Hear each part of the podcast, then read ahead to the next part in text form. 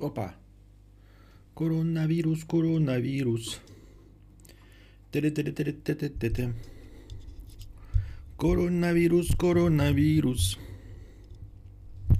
Вас приветствует Константин.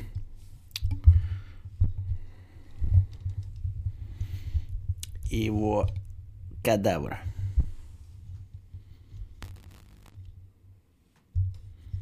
Раз-раз. Яйцетряс. Проверка студийной аппаратуры.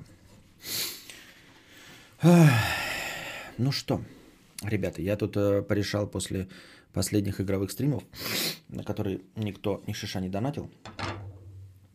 Я после них решил, что я не буду их проводить. Будут только разговорные. А играть буду сам с собой. Без нигде. Вот. Да, мохнатку надо было, конечно, побрить. В смысле, на лице. Но что-то как-то я заленился. Коронавирус, коронавирус. Наверное, потому и заленился. Ну что там у нас на повестке дня? На повестке дня у нас, как обычно, коронавирус, коронавирус. И больше ничего интересного не происходит. Просто ничего. Поэтому сначала попробуем ответить на донаты, а потом вернемся к экзорцизму. Или наоборот, сначала к экзорцизму вернемся. Я не знаю. Я еще не набрал темп. Давайте по донатам пройдемся. Так. Коронавирус, коронавирус. На чем же мы закончили?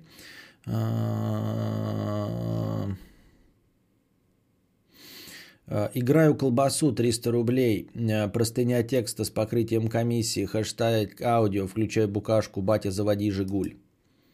Отлично. Копировать адрес ссылки сейчас я запущу. Мы прочитаем эту простыню текста.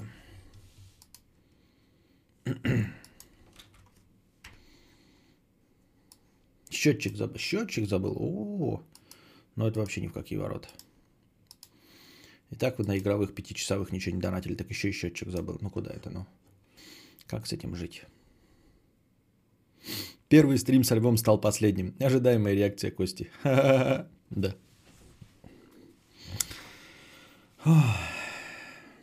На чем же я остановился? Были ли еще повестки дня? Ой, в смысле не повестки, а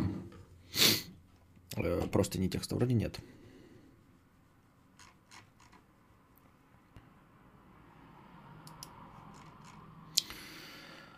Итак. А теперь наша постоянная рубрика «Простыня текста». Про переезды. Привет, Костя. Насущный вопрос про переезды. Живу в миллионнике со средней температурой 18. Минус 18. И так как рот ебал я этих холодов, хочу переехать в теплые края.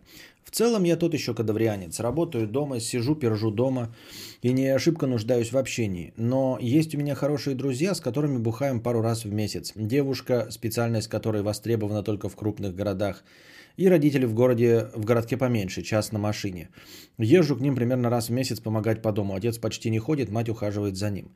В связи с этим тяжело решиться на переезд. Не хочется бросать родителей, расставаться с друзьями, сыкотно решать всякие квартирные вопросы и так далее.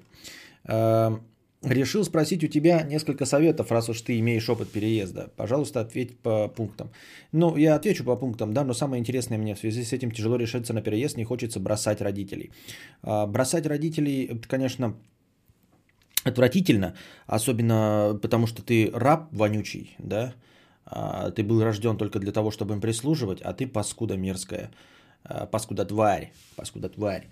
Вот, решил, почему-то вдруг, по какой-то причине решил, что ты личность, да, вот, и жизнь твоя сама по себе чего-то стоит, что ты должен быть счастливым или что-то в этом роде, ну, какой-то бред вот этот, да, конечно, в этом ты петушара конченый, вот, потому что я не знаю, схуя ли ты решил, потому что вот твои родители, они, очевидно, тебя родили для того, чтобы ты им прислуживал. Раб вонючий, вот, бурлак, говно из-под ногтей. Вот. Схуя ли ты вообще от них съехал, я не понимаю, если честно. Если честно, мне кажется, что поскольку твой отец, ну, вот там сидит, не ходит, там, да, и мама там за ним ухаживает, вот, я думаю, что тебе нужно обязательно к ним вернуться и до конца своих дней им служить, прислуживать. Очко вытирать там, вот, еду какую-то еще, вне зависимости от того, что они тебе говорят, вот, потому что, ну, ты их раб, ты, собственно, только по их прихоти и родился, вот, и рожали они тебя как раба, естественно, поэтому ты тут прав абсолютно, бросать их нет никакой, в смысле бросать, у тебя и нет никакого выбора, поэтому ты должен сейчас прямо к ним метнуться, вот, и жить их жизнью, понимаешь? А когда они подохнут от старости, рекомендую тебе лечь вместе с ними, ну, и сказать, чтобы тебя вместе с ними зарыли, как-то так, я это вижу, вот, такие вот дела. Костя, как решиться на переезд? Ответь, пожалуйста. Ответ. Ты раб, говно из-под ногтей. Ты же понимаешь, что я это... Тоси-боси, 5-10. Блядь, бутылки звенят. Так тоже звенят. О, вот так не звенят. Отлично. У меня камера криво стоит. Сейчас я ее пошебуршу. Пошебуршу.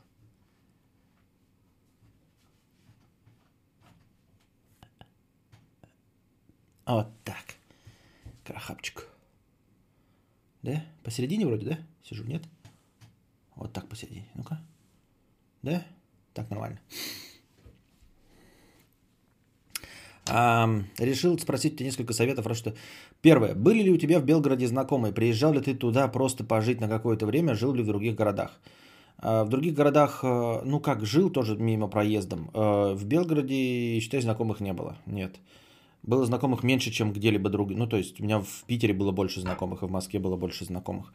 И родственники были в других городах, а выбран в итоге был Белгород. Вот. Сначала переезжаешь на несколько пару дней либо в мотель, либо в хостел. Сейчас хостелы есть, раньше такого не было. Либо в съемную квартиру посуточно. Вот. И пока ты посуточно ходишь, ты прям надрывая жопу, ну, чтобы не тратить, потому что посуточно дорого стоит, сразу же ищешь себе квартиру на... съем. Второе. Насколько остро стоял финансовый вопрос в плане покупки жилья? Смотрел ли цены на недвижимость в разных городах? Можно ли, не зная рынка, правильно оценить ситуацию по ценам? Думаю, что не зная рынка, оценить ситуацию по ценам невозможно. Я думаю, что рынок вообще по ценам оценить невозможно, если ты не занимаешься этим профессионально и специально. То есть вот ты можешь, например, проникнуться рынком жилья и стоимости на него, если ты, находясь в одном городе, 3 года штудируешь. Вот у тебя началось, там есть миллион рублей, да? Ты его как-то накопил и продолжаешь копить дальше. И вот ты 3 года копишь, еще миллион, и в это время ты прям все время ездишь, смотришь дома, квартиры и все остальное. Тогда ты можешь хоть что-то начать понимать в стоимости жилья. Все остальное это лотерея, это полная хуйня, потому что рынок нигде не перенасыщен.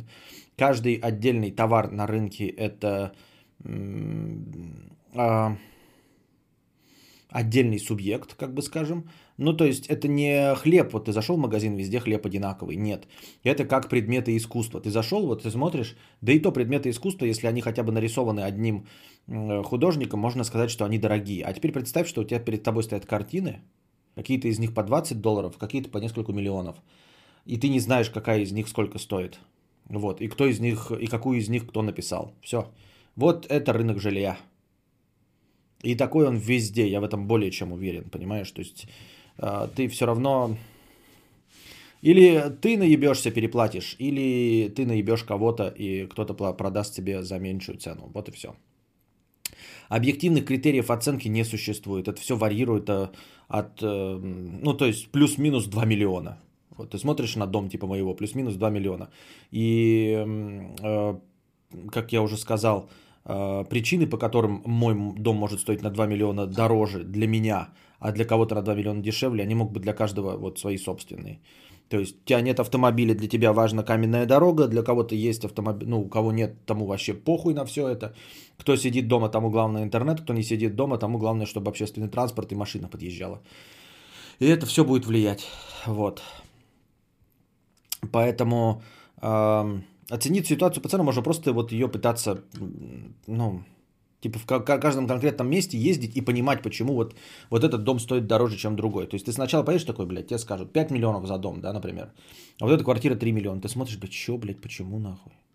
Почему, блядь, другую смотришь на Авито или где там, на Циане, вроде лучше выглядит, а стоит дешевле. А потом приезжаешь, и оказывается, что в этом районе, блядь, ни один автобус не ходит, да, где стоит дешевле, а квартира выглядит лучше. Вот, или находится он в жопе мира, или там нет детсадов, а у тебя 3 детей. А если у тебя нет 3 детей, то тебе вообще насрано. Вот. А если у тебя есть 3 детей, то ты можешь выбрать квартиру похуже, но чтобы детсадов было вокруг хоть жопа и жуй, и дорог до хрена, и торговых центров поближе, чтобы подальше не ездить. Вот как-то все такое. Поэтому не стоит ориентироваться, не стоит никогда слушать ничьих советов. Но советы, это уж даже интернет об этом шутит, и в ТикТоке, и в Ютубе, и где угодно, про то, что самые смешные — это про машины, когда «ой, я бы взял эту машину подешевле». Это все полная хуйня. Вот в точности также не стоит слушать ничьих чужих мнений после того, как ты купил. То есть, когда тебе какой-то хуйло будет говорить, что ты переплатил за квартиру или за дом, можешь смело ему харкать в лицо, удалять его из друзей, больше никогда с этим человеком не разговаривать.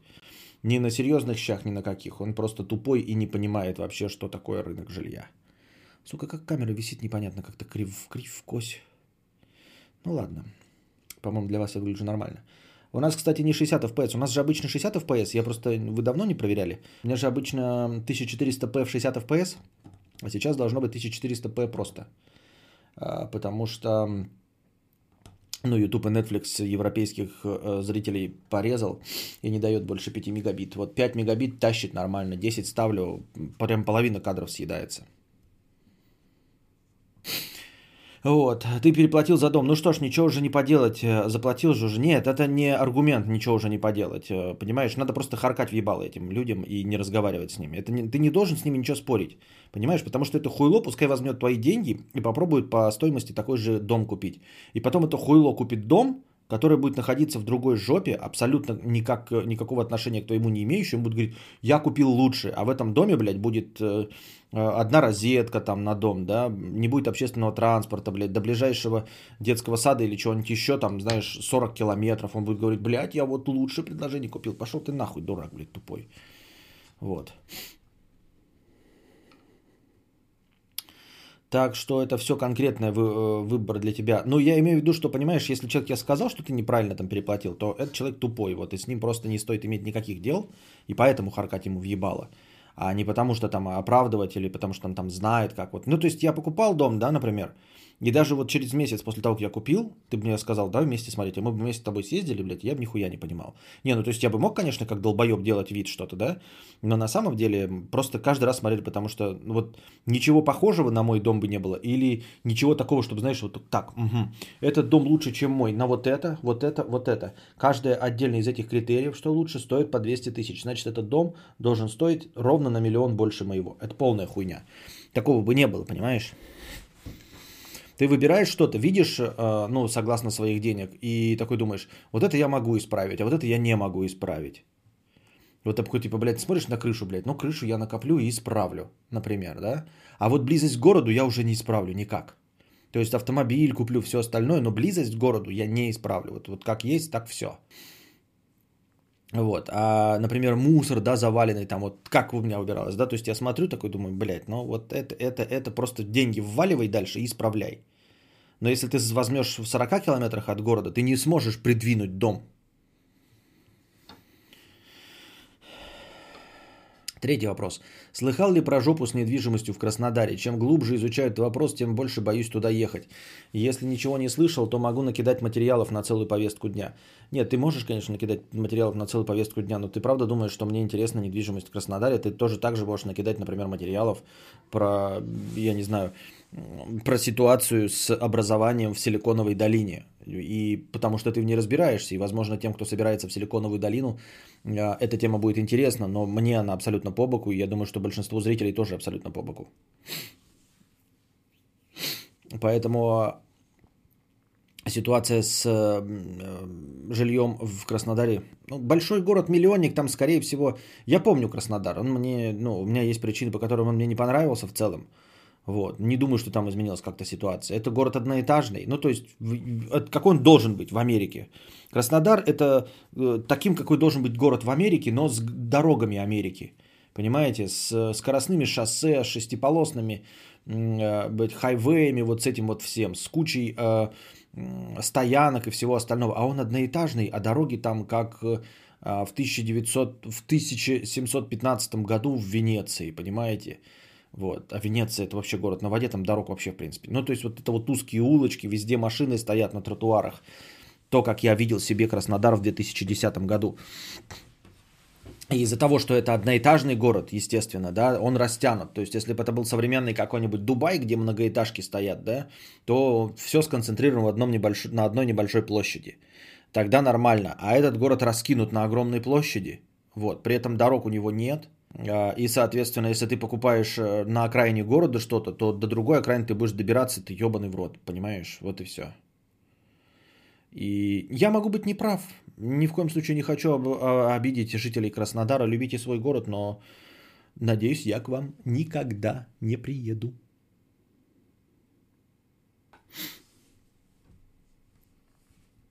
Вот. Ничего не слышал, могу накидать материалов на целую повестку дня. Кидалово с квартирами, недострой, районы на 30 тысяч человек с одной двухполосной дорогой. Вот это вот 30 тысяч человек с одной двухполосной дорогой, это я вот охотно верю. Это я увидел, просто посетив Краснодар, вот там мимо проходил, да, два раза заезжал туда, все, я понял. Ты в 9 утра приезжаешь на автобусе из поселка. Если не к 9 утра, а там, например, ночью едешь, да, то дорога занимает 2 часа, а к 9 утра дорога занимает 6 часов. Ты вот 4 часа стоишь в пробке. Ну, нахуя это надо? Вот. А то, что ты описываешь, кидалово с квартирами, недострой, район на 30 тысяч человек, участки, которые правительство отжимает, коррупция, массовые незаконные постройки, продажи этих... Вот это все, что ты описываешь, это ситуация в любом российском городе. Не понимаю. Ну, то есть, ты правда думаешь, что в каком-то миллионнике будет лучше обстоять дела? Нет, везде, в любых около миллионниках будет так вот делать и под Красноярском, и под Екатеринбургом, и уж тем более под Москвой, и везде. Точности то же самое будет абсолютно. Затопление по весне в центре города. Ну, затопление, конечно, по весне в центре города, может, и не будет где-нибудь в Красноярске, но тут там будет что-нибудь каким-то, там будет своя задымленность, вот эта вот любимая. 4. Чем ты руководствовался при переезде? Почему выбрал именно Белгород, а не большие южные города, например, Ростов, Краснодар, Ставрополь и так далее? Молчу, совсем туристических типа Сочи. Потому что большие города, они шумные и большие. Мы были пешебродами, у нас не было ни автомобилей, ничего. Мы хотели жить, во-первых, в частном доме. А если в частном доме ты живешь под Ростовом, Краснодаром и Ставрополем, то тебе просто добираться до центра 2-3 часа, как и в Москве. Если ты хочешь куда-то поехать, 2-3 часа. Я до центра еду без пробок 20 минут. Все, вот поэтому этот город. Он показался нам симпатичным. Мы заезжали, все остальные, ну, была глубокая осень, все остальные были жопа как унылые. А Белгород нас встретил солнечной погодой, весело было, забавно, светло и как-то нам понравилось. Вот, первая зима была прям очень холодная, потом дальше, ну, это просто деталь. Практически рандом. Но размер города это тот, что нам в данный момент был нужен. У нас не было общественного транспорта, не было транспорта, и нам нужно было перемещаться пешком. И жить в городе, чтобы пешком перемещаться на общественном транспорте не 8-10 часов по округе шароебить метро, пересаживаться на автобус, потом на трамвай, потом еще идти пешком, потом на маршрутке. Вот это вот нахуй не надо. А все остальные большие города, они этим страдают. Ну, Ростов, это вот этот... горы туда-сюда, да, какой-нибудь Красноярск, который с берегами тоже, и с дорогами, и узкими пробками, и задымленности. Вот, Краснодар растянутый, Ставрополь это, ну, опустим, Ставрополь вообще не рассматривали. Как, например, Казань. Как, например, ну, не рассматривали, в общем.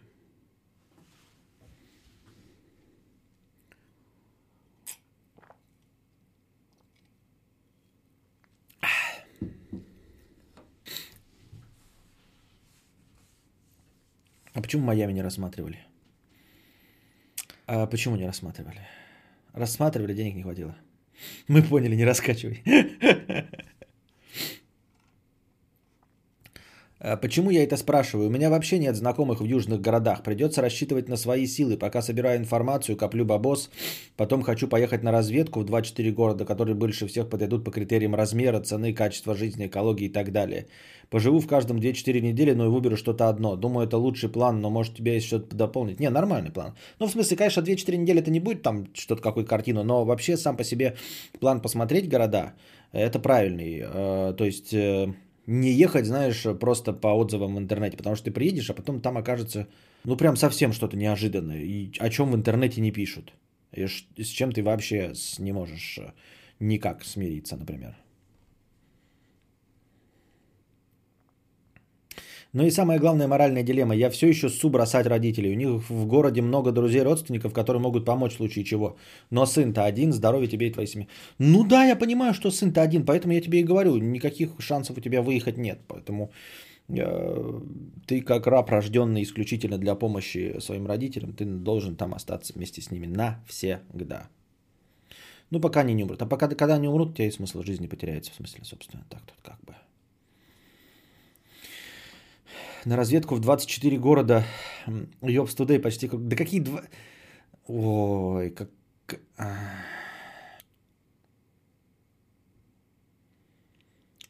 Ты не только читаешь, ты и так слушаешь, да? Потом хочу поехать на разведку в 2-4 города, которые больше всех подойдут по критериям размера. Поехать на разведку в 2-4 города.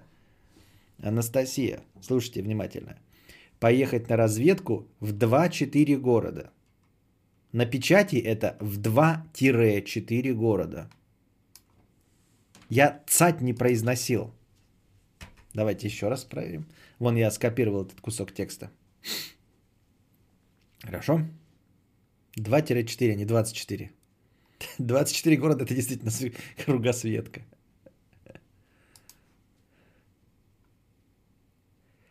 Это ты мямлишь и так читаешь. Я не пойму, а почему ты решила, что так же можешь, как Венгвел, разговаривать со мной? Что, типа, его не банят, и теперь ты такой, а я тоже, да? Вот нет.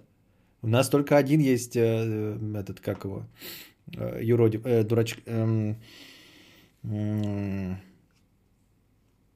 специальный отписчик, которому многое можно, скажем так. 102... Так, это я читал уже.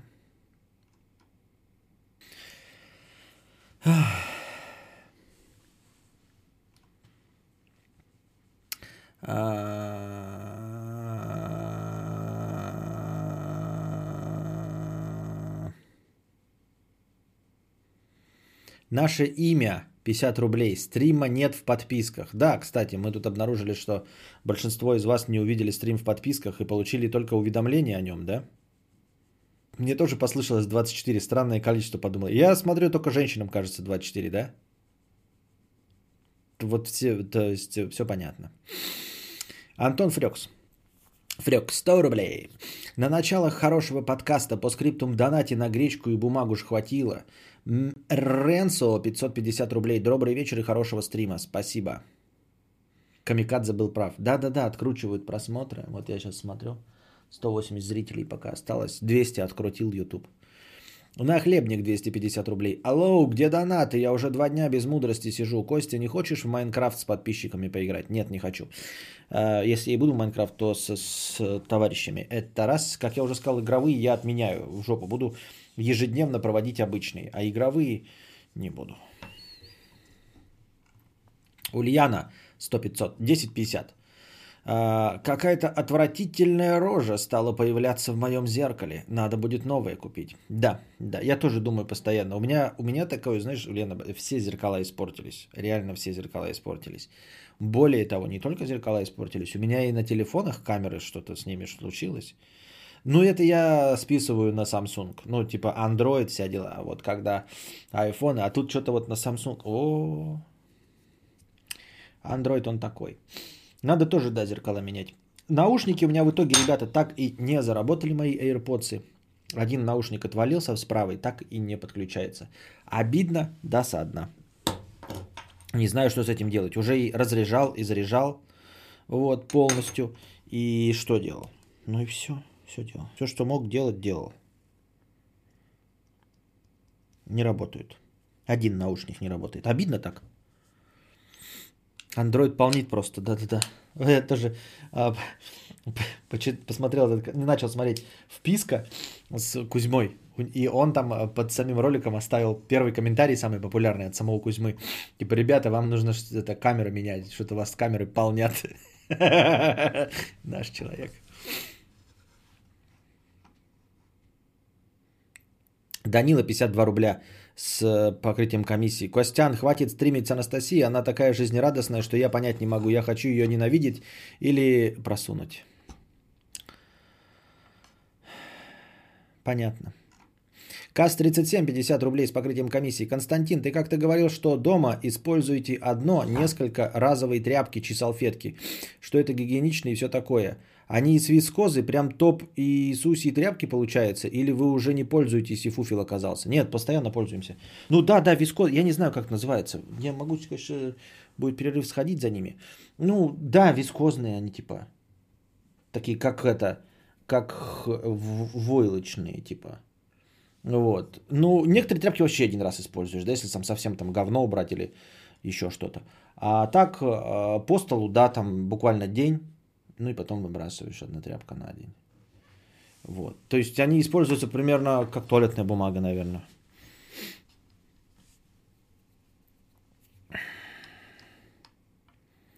Я сейчас бан выдам. Но ты можешь выдать бан только кому? В донаты, конечно, вот.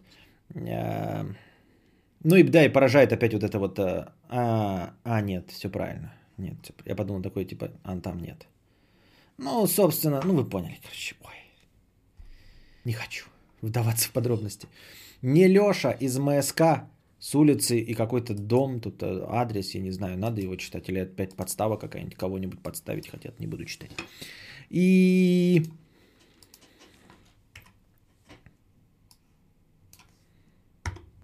А теперь наша постоянная рубрика «Простыня текста». Вадим Шмаль. Я думал, в 2020-м будут машины летать, а я смотрю тряпки, какие лучше в прямом эфире из деревни в другом конце света. Да, ты думал так, а будешь смотреть, как какой-то жиртресс в носу ковыряет и палкой чешет себе спину и что-то рассказывает. Да? Рорная история позорной жизни подбородочного порося. Говорят, что дома у Пети живет его приятель Йети. И боятся туда гулять дети, потому что боятся всего эти глупые дети. Дети прекрасней всего на свете. Это песня Бастети. Он оценит тебя, даже если ты Йети. Петр Налич Йети.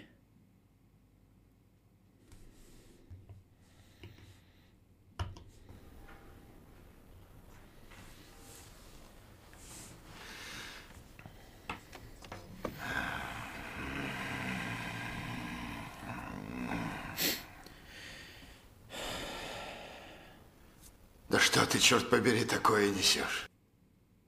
Ой, блядь, какой хуйню мне какой-то пишете, блядь, на, забирай, не буду сейчас говорить. Какую-то хуйню, блядь. Я не говорю хуйню. После такого небольшого музыкального отступления и повышения настроения предлагаю начать, так сказать, о чем-то менее веселом. Дамы и господа, здравствуйте. Я, как самый обычный кадаврианец, на протяжении последних 2 лет живу и добра наживаю в одиночестве в плане отношений. Соответственно, идеология синглтонства была мною принята полностью и безоговорочно. Подписчики еще давно. Мудрец, помогите. Ищу стрим, где обсуждалась картина Диего. Очень надо. Заранее спасибо.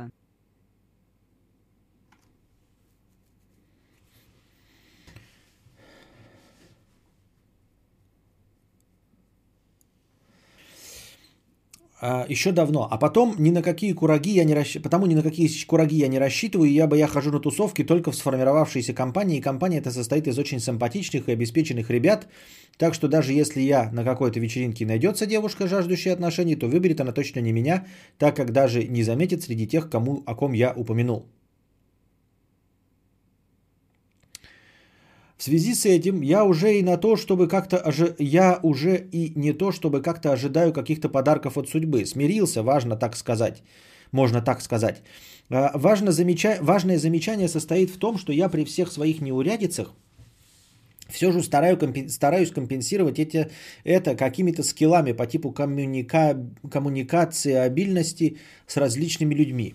Именно я познакомил и собрал ту компанию, о которой писал, и поэтому меня часто просят свести кого-то с кем-то, если самим стеснительно, и нужен какой-то человек, который все подведет к тому, что вы пропускаете неловкий момент знакомства и поиска темы для разговора и уезжаете на такси вместе. Вот такая у меня филантропская позиция в жизни». Так вот, к самой истории, если переходить, то пару недель назад, а точнее в середине февраля, мне написала одна особа и попросила познакомить ее с моим другом. Кубики пресса, богатые родители и так далее, по списку продолжить, если хотите. Я все передал ему, он согласился, и я начал готовить план по подключению штепселя в розетку. Сошелся на том, что ты занимаешься подсудным делом. Это называется сводничество. И вроде как оно у нас до сих пор по закону Российской Федерации запрещено. Ну ладно. Сошелся на том, что я начну говорить ей про него всякие гадости, якобы отговаривая от... Сошелся на том, что я начну говорить ей про него всякие гадости, якобы отговаривая от отношений. А потом на какой-нибудь совместной тусовке случайно окажется, что я врал. Соответственно, она поймет, какая я мразь, и в этот момент ему будет гораздо проще с нею заговорить, ибо у нее будет чувство вины по отношению к нему из-за того, что она была о нем незаслуженно плохого мнения. Звучит, может, и красиво, звучит как полная хуйня. Я нихуя не понял. Нихуя не понял. Ну, очень интересно. Потому что, давайте вернемся к построению. Вы скажете, охуительный план, да, например, надежный, как швейцарские часы, может кто-то из вас подумать. Но я напомню, она попросила ее познакомить с этим парнем, то есть она уже знает обо всех его достоинствах и недостатках. Он сказал парню, парень такой: да, я посмотрел на ее достоинства и недостатки, согласен. Тут вступает в игру наш герой, автор этого опуса. И он решает, что симпатии с обоих сторон недостаточно. Он решает разыграть какую-то, блядь, драму, которую он сам себе придумал. Посмотрев фильм «1+1», «Хатико», «Спеши любить» и «Дневники памяти». На основе этого своего небогатого опыта наш 15-летний друг решил провернуть план БЭП. Я бы даже сказал план Барбаросса. Ровно с той же вероятностью успеха, судя по всему. Да сколько можно? Синглтон не равно не могу найти бабу. Синглтон — это выбор быть одному. Что не исключает периодическую борьбу на руках с разными тян. Согласен. Вот Ибрагим Карамбыл напоминает нам, да, что почему-то все люди, которые не могут найти бабу, такие: бля, я не могу найти бабу, я неудачник, мне нахуй не надо. Такой: я синглтон и кадаврианец. Нет. Нет.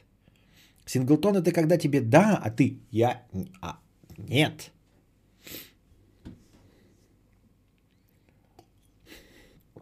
План по просовыванию чириков в тележку от Ашана. План по просовыванию лопнувшего шарика в горшочек меда. Да, вы правильно улавливаете суть примеров Константина Кадавра. Вот именно план по просовыванию чириков в тележку от Ашана и план по просовыванию лопнувшего шарика в горшочек меда вообще не требуется. В этом-то и самая главная мякотка, которую вы точно уловили. Идеальные метафоры.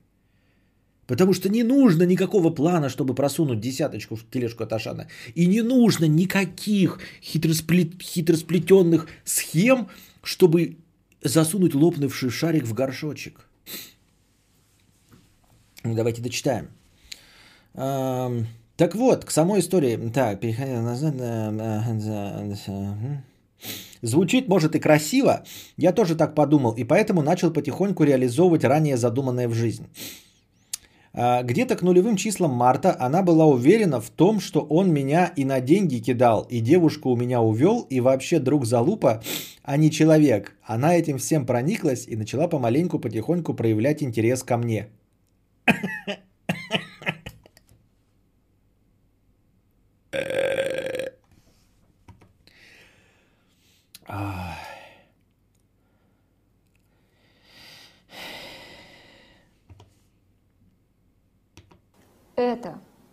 просто охуенно.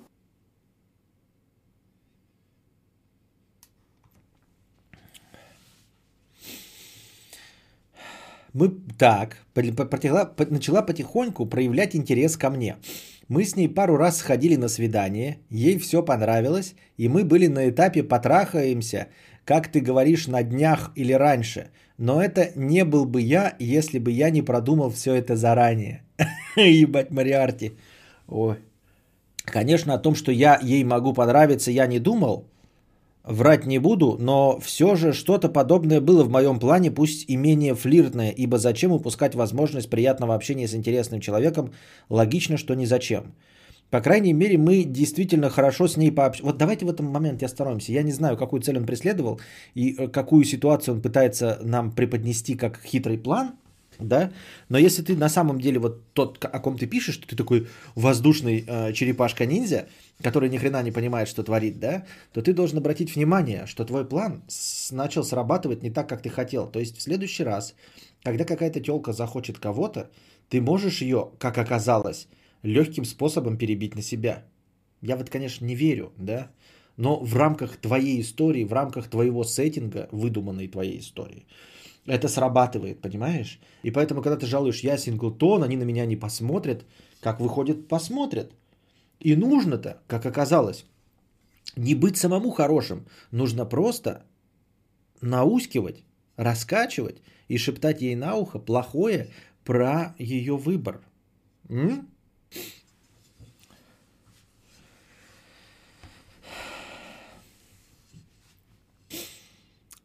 Конечно, о том, что я могу понравиться, я не думал. По крайней мере, мы действительно хорошо с ней пообщались, и она оказалась интересным человеком, и я провел много времени с интересом, говоря с ней. Так вот, наступает заветное 13 марта. Заветное? А я еще в тот день проснулся и подумал, ха, 13 марта, ой, как страшно, боюсь. Тут вот без пояснения человек нам рассказывает, почему мы должны понять, что он боится. Потому что пятница была 13 марта. Вечером была запланирована та самая вечеринка, где все уже было должно начаться для него и, соответственно, закончиться для меня. План был в том, что он подходит к ней поговорить, она логично отворачивает нос, а потом, блядь, вот он прям, вот это все пересказывает, я прям представляю себе сценки из ТикТока, вот эти, которые индусы сняли или эти... китайцы. Вот прям вот эти постановки китайские. Прям вот он сейчас так раз... Мне так кажется, что он прям вот это и видел. И когда планировал свой хитромудрый план, он прям на ТикТоках летел. Как я такой сказал, дневник памяти, да? Так дневник памяти по книге поставлен. Ебать, что я, блядь, вообще несу? Или там еще что-то, да? «Спеши любить» тоже по книге там Николаса, этого я забыл, как его зовут. Вот. А он на самом деле на ТикТок ориентировался. Он так прямо себе представлял. А он такой к ней подходит. Ха! Там музыка играет какая-то, но там текста нет, потому что они не придумали сценарий. Он такой типа «Ха!», а она такая «Ха!», а тут он такой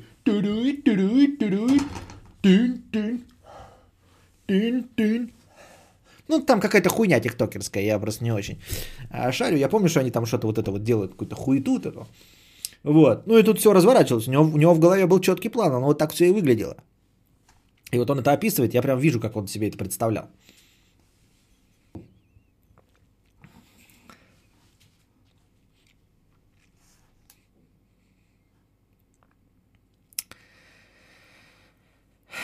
План был в том, что она подходит к ней, он подходит к ней поговорить, она логично отворачивает нос, а потом наши друзья, с которыми мы придем туда невзначай, спросят, мол, а что ты так с ним? И по ходу беседы выясняется факт о том, что я все наврал, а он нормальный человек.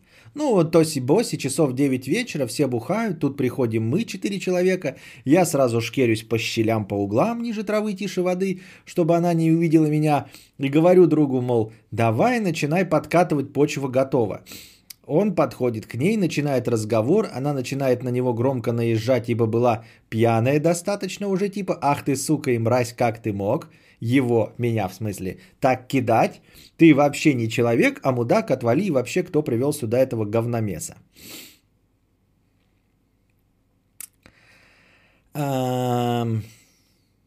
По моим планам, тут должны были подключиться друзья и вступиться за него, но вместо этого он резко подходит ко мне и, так сказать, без объявления войны, смачно дает кулачищем в еблищу.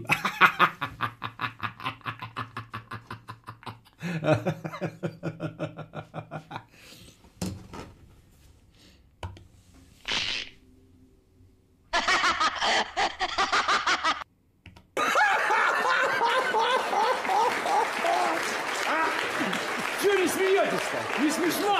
Не поняли, да? Это Россия. Кто ты? Ты петух. Вот перестаньте быть петухами. Это мое, так сказать, мое послание такое. Месседж. Месседж. И глядишь, в России дела наладятся.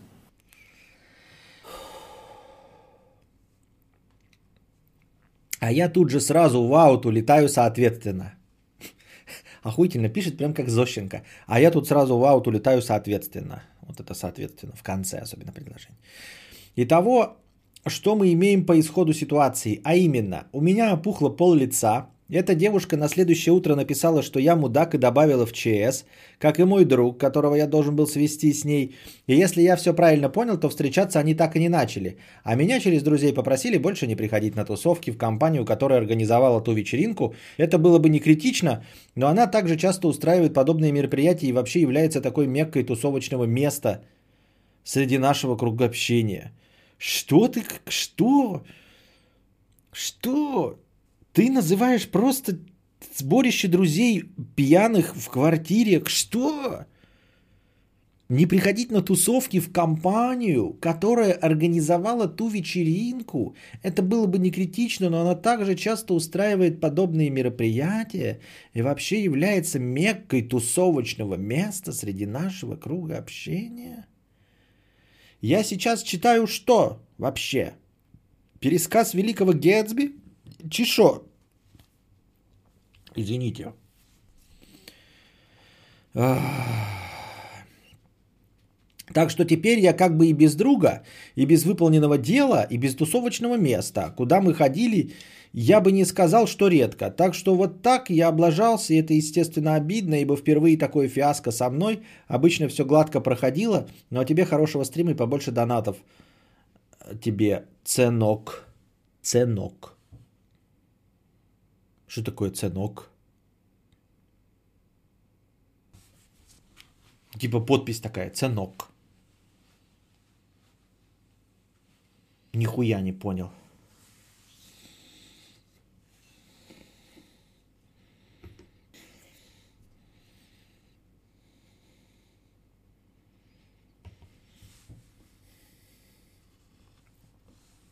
Звучит как какая-то легенда о подлости, которую он совершил. Поцелуй, цемао, цемаю. Что? Это ты писала, букашка, что ли? Что он написал ценок, что ты поцелуй, цемаю. Что цемаю? Что за буквы вообще? Ой, блядь, какую хуйню мне какой-то пишете, блядь, на, забирай, не буду сейчас говорить. Какую-то хуйню, блядь. Я не говорю хуйню. А, ценок это перевертыш, конец. Вон, это Ибрагим, оказывается, писал. Ценок это конец наоборот. Ёб твою мать. Вот это да, вот это зумерская хуйня. Дорогой друг, я не хотел тебя ни в коем случае обидеть, но мне твоя история кажется, ёб твою мать, нереалистичной, во-первых, да? Во-вторых, у меня есть парочка к тебе вопросов. Даже если бы она была реалистичной, у меня к, тебе, к этому данному сюжету есть вопрос. Какую цель ты преследовал? Как я уже сказал в самом начале, она проявила интерес к парню. Он согласился этот проявленный интерес получить. Нахуя ты придумал этот хитрый план? С вот этими выкрутасами. Чтобы что, зачем и почему. Это во-первых. Во-вторых, по стилю языка и написания, я думаю, тебе нужно познакомиться с Венгвелом. Вот. Вы примерно с ним одного возраста, 15-16 лет. Может быть, друзьями станете. Это второе. Третье. Если у тебя был такой душный план, да,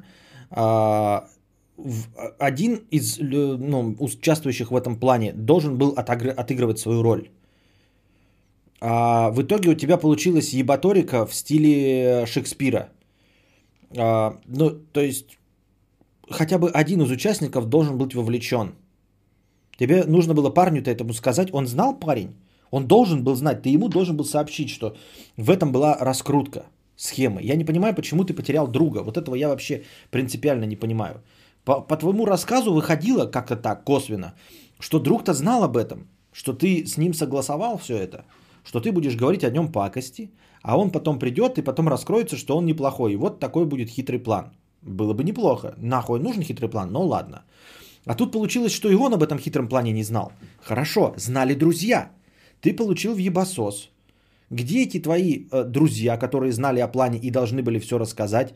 Почему ты оказался крайним-то, я не понял. У тебя как минимум должны были быть вовлеченные лица, друзья, которые должны были подскочить в нужный момент и объяснить, что это все было неправда. Вот, ложь, пиздеж и провокация.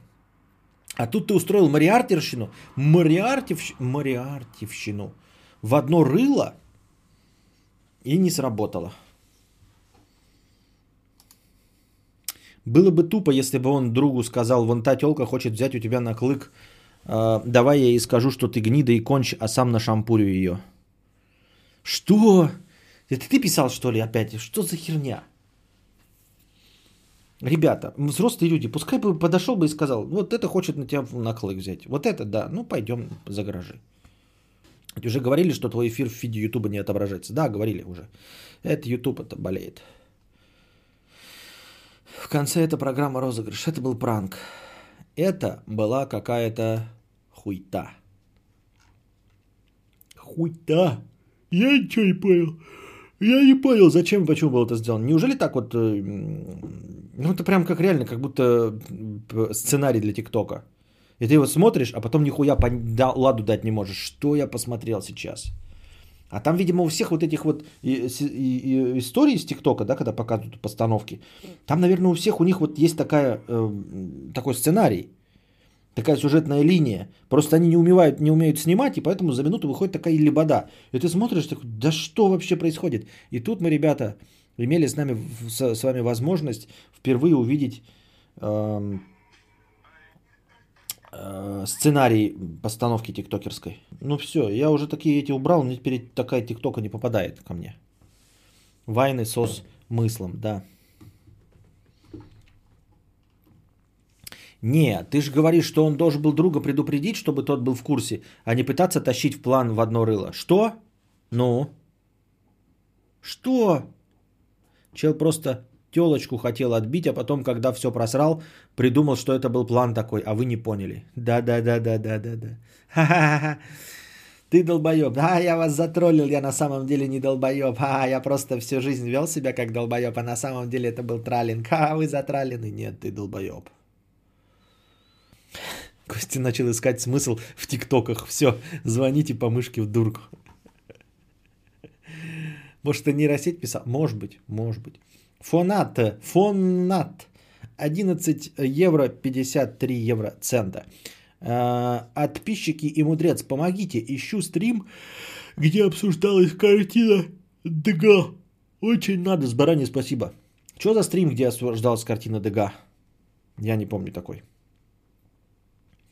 Ну и было бы тупо, если бы он предупредил друга, что за его счет хочет Так он не хочет, он же хотел их свести, он не хотел нашампуривать телку. В смысле? Ты непопулярное мнение вообще слушал, о чем рассказ? Рассказ был о том, что он их изначально хотел свести. Он и не хотел шампурить телку, и не шампурил, и не претендовал. У него был план их свести. Поэтому в его плане он должен был другу рассказать. Хотя мне непонятно вообще в принципе ситуация. Она говорит: я хочу с этим парнем. Он говорит парню: она хочет с тобой. Он говорит: я окей, согласен. В принципе, он уже не нужен. Он даже помешать уже должен был не мочь. Мне так кажется.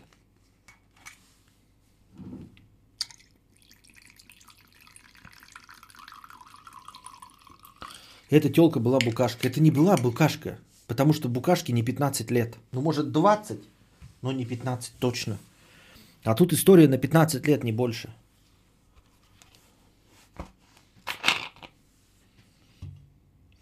Когда вы в прямом эфире получает палкой по губам. Смотреть онлайн без регистрации СМС.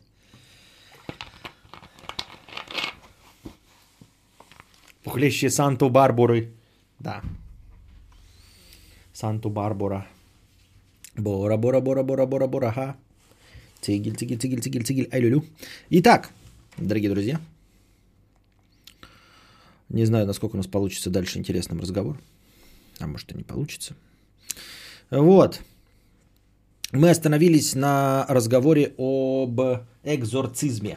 Ставьте тут таймер какой-нибудь, запоминайте. 52, 47, 48, чтобы потом собрать единую нарезочку из статьи про экзорцизм.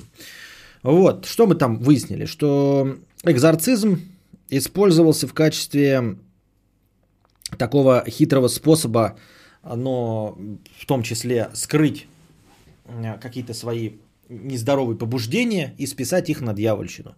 Там, где большинство людей не поверили бы в твое исправление, будь ты преступником, наверное, было выгоднее признаться в том, что ты одержим дьяволом, провести обряд экзорцизма, чтобы с тебя этого дьявола или какого-нибудь демона, или даже 12 645 чертей изгнали, и после этого с чистой совестью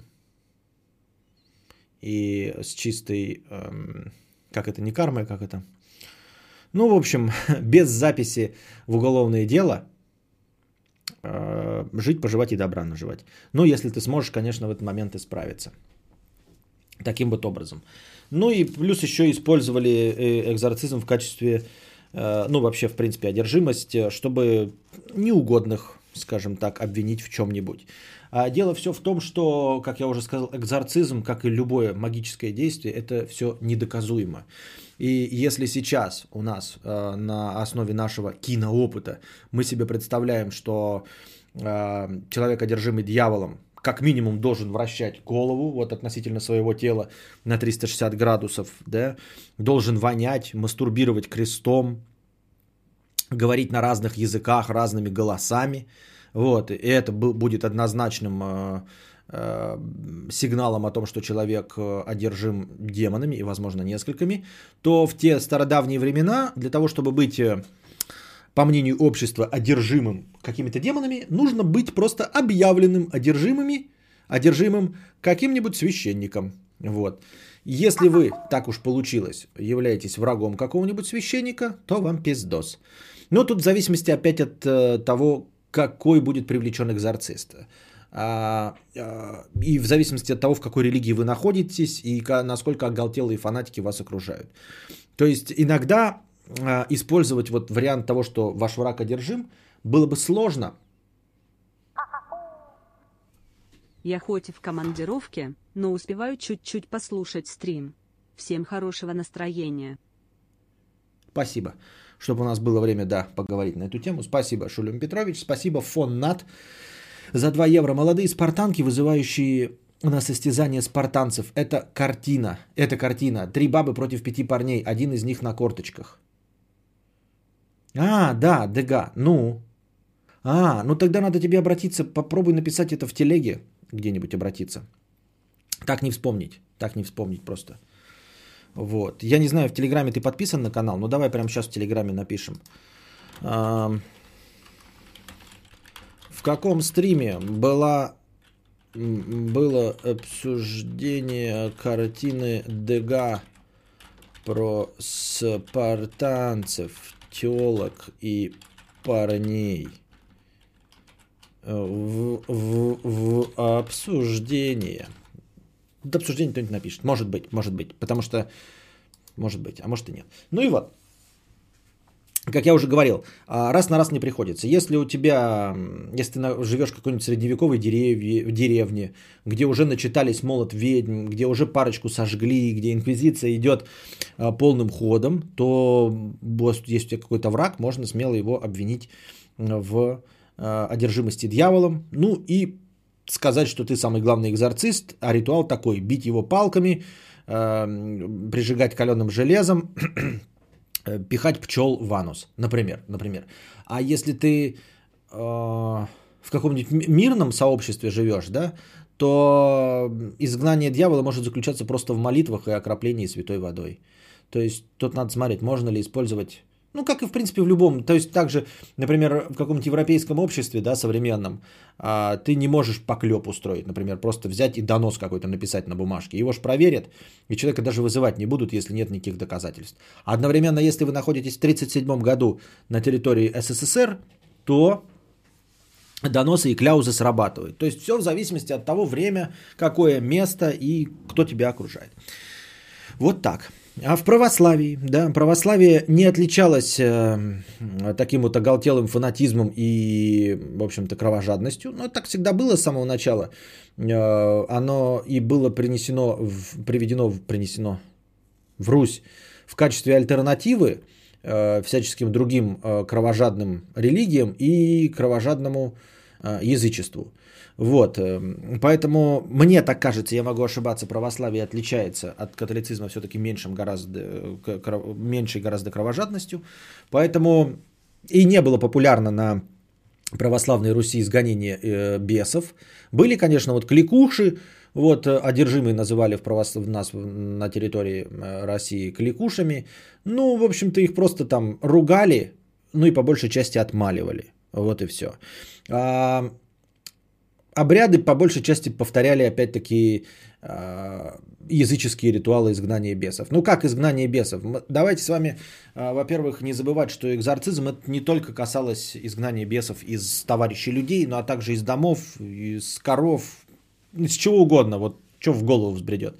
Поэтому ну, там всякие домовые же у нас и были кикиморы, мы же их как-то изгоняли, значит вот это и был фактически экзорцизм. Только он был на языческом уровне, а пришло православие. Вот, поэтому нужно было еще вот какие-то добавить пару элементов. Вот вам и православный обряд экзорцизма. В иудаизме в практике не было практически вообще ничего про изгонение дьяволов. Крайне непопулярно у них это было. Упоминание есть какое-то про то, что Соломон, их царь, да, там в Ветхом Завете, изгнал бесов каких-то. Разовое упоминание есть. Но, в общем, это не стало какой-то популярной традицией, поэтому у них не очень-то есть. Ну, изгоняли, заставляли одержимого пить выжимку из ядовитых кореньев.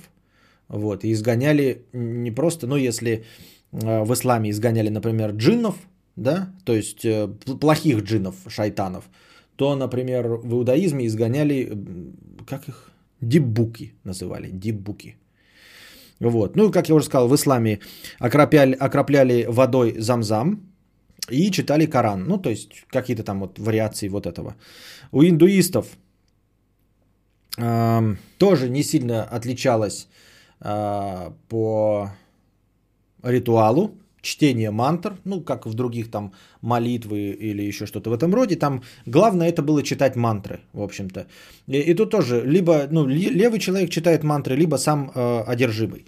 То есть вообще древние-то ритуалы изгнания, они не только вот про то, что кто-то читал молитвы и окроплял тебя водой, но в принципе сам одержимый тоже в этом участвовал. Я все это обязательно поясняю, да, тем, что наш образ одержимых, он прям лютый, такого не было вообще нигде. И не про это шел разговор, когда изгоняли. То есть вот если бы в средние века увидели такого одержимого, как мы видим в фильме «Шесть демонов Эмили Роуз», или такого, как мы видим в фильме «Экзорцист», они бы там все обосрались, никакого бы изгонения дьявола не произошло. И люди бы просто разбежались по лесам, оставили бы город и все. Они бы не стали ни с кем воевать. Я вот тоже, кстати, сомневаюсь, когда это легенды про Дракулу и все остальное. Вот вы представьте себе кровопийцу, да, превращающуюся в летучую мышь, бессмертный, какое-то чудовище, у которого еще тоже ему подчиняющиеся вампиры. И все время фигурирует какая-то деревня ближайшая, пошли с вилами, с факелами, там что-то его сжигать. Я вот в это вот духовно поверить не могу. Люди же сыкливые мрази. Какой пошли в средние века, когда вообще мир наполнен чудесами, чудовищами страшными. А пойдет какая-то деревня, 40 человек с вилами против человека, превращающегося в летучую мышь, бессмертного и пьющего кровь. Что вы, блядь, несете? Крайне маловероятно, я вот это не верю. Ну, в общем-то, в любом случае, да, если бы были такие одержимые, которые бы вращали головой на 360 градусов, да, блевали бы тугой струей блевотины на 2 метра вверх, матерились бы на латыни, вот, говорили бы голосом Гитлера, то они бы разбежались, никто бы не проводил никакого обряда. Поэтому проводили обряды, когда, в принципе, была какая-то легкая форма шизофрении.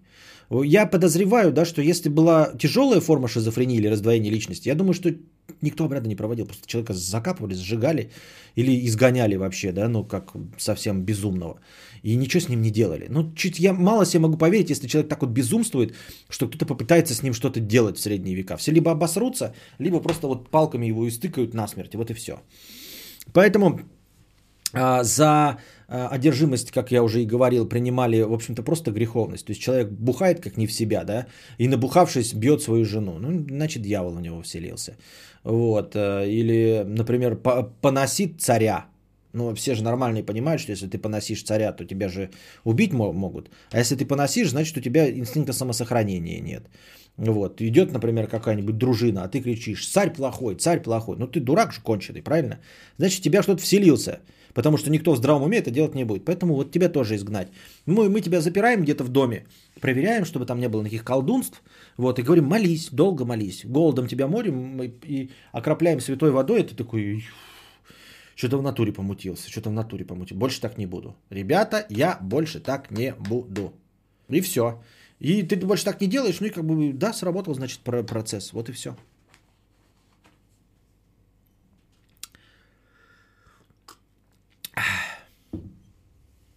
Ведь до сих пор без попутал, да. Вот. В индуизме еще было огненное жертвоприношение. Ну, у них было вместо святой воды вода из святого источника. А еще иногда жгли свиной помет. Но я думаю, что это, конечно, весело и забавно звучит про свиной помет, но, наверное, основная задача – это просто обкурение какое-то. Ну, в смысле, как благовоние, как что-то вот должно гореть и пахнуть. Мы так говорим: ой, свиной помет. Он, наверное, не так уж и воняет, если какой-нибудь сушеный, да, например. В Якутии постоянно жгли балбахи, эти, конский навоз. Он прекрасно горит, он на 96% из травы состоит, он комаров отгоняет, поэтому все прекрасно с этим. Ну, то есть я не думаю, что это что-то такое, знаете, связанное с говной, просто вот жгли. Вот у них так было, они жгли. В буддизме, поскольку буддизм вообще, в принципе, да, так однозначно не смотрит ни на кого, там нет плохого и хорошего, да, то изгонять кого-то из кого-то, да, по принципу того, что мы хорошие, а то, что изгоняется, исключительно плохое, такого в буддизме не было. Потому что, ну, у них по принципу реинкарнации вообще-то этим злым духом можешь быть ты в следующей жизни. Как ты кем угодно можешь быть. Можешь быть там визирем в следующей жизни, можешь быть камушком, можешь быть говной, а можешь быть и злым духом. Соответственно, когда-то этот злой дух тоже вот в предыдущих своих инкарнациях был, наверное, человеком. Поэтому будем с ним что? Вот. Наверное, как-то договариваться. Вот. Ну, не то чтобы договариваться, но, в общем, ненасильственными способами. Поэтому старается буддизм в первую очередь привести человека в равновесие. Ну, вообще-то он всю жизнь пытается человека в равновесие привести. И в том числе, если в него вселились какие-то злые духи, то это просто более энергичная терапия, скажем так. Да? Ты в течение жизни пытаешься прийти к просветлению, а тут, ну, вот надо побыстрее как-то ребенка, человека взбаламутить, встряхнуть, чтобы он сам пришел к равновесию. В общем, это борьба внутри человека, а мы ему можем только помогать, подкудахчивать и все остальное. Вот. А монахи только сидят перед тобой и уговаривают. Ну, типа это. Давай. Уходи из тела. Ну вот сидит человек, да, например. Его никто не бьет, не окропляет, не молится. Просто говорит: давай, ты демон внутри, да? Ну давай, уходи, пожалуйста. Вот. Уходи, пожалуйста. Пожалуйста, уходи. А если это не срабатывает в конечном итоге, да, не уходит человек. Ой, не уходит этот дух. Ну, в смысле, не так даже, да. Они вот говорят: уходи, уходи, уходи. А потом такие: слушай, а может ты в нашу веру? Вот. Это, кстати, пока еще на данном этапе единственная религия, которая пыталась во время обряда экзорцизма обратить духа или демона, или кто бы то ни был, в свою веру. То есть все остальные просто изгоняли, называли имена, там уйди, уйди, в ад, все остальное. А буддисты просто сидели такие, слушай, ну ты не хочешь уходить, может к нам? Буддизм, оно вообще все вот так, четенько, четенько. Так что давай, может к нам? М? Вот. Такие дела, такие дела. Ну и также они, по-моему, да, если мне тут правильно записано, придумывали чучело, и демон выходил в чучело, а потом, ну, маленькую фигурку, потом это чучело, или большую фигурку, в общем, сжигали потом. Демон туда уходил, а потом это в чучело. Вот. Китайцы обращались, неудивительно, да, вот настоящее, даже уже в те времена, ну или вот хотя бы вот по этому одному эпизоду можно судить о том, как вот китайцы понимают власть, как они смотрят на политику вообще фундаментально и как это отличается, вот это вот азиатское представление о политике, о том, что такое власть, о субординации, о ступенях власти. Вот как вы думаете? Ну, вас тут сейчас мало, может, никому из этого из вас не интересно, но я задам этот вопрос и дам вам несколько секунд.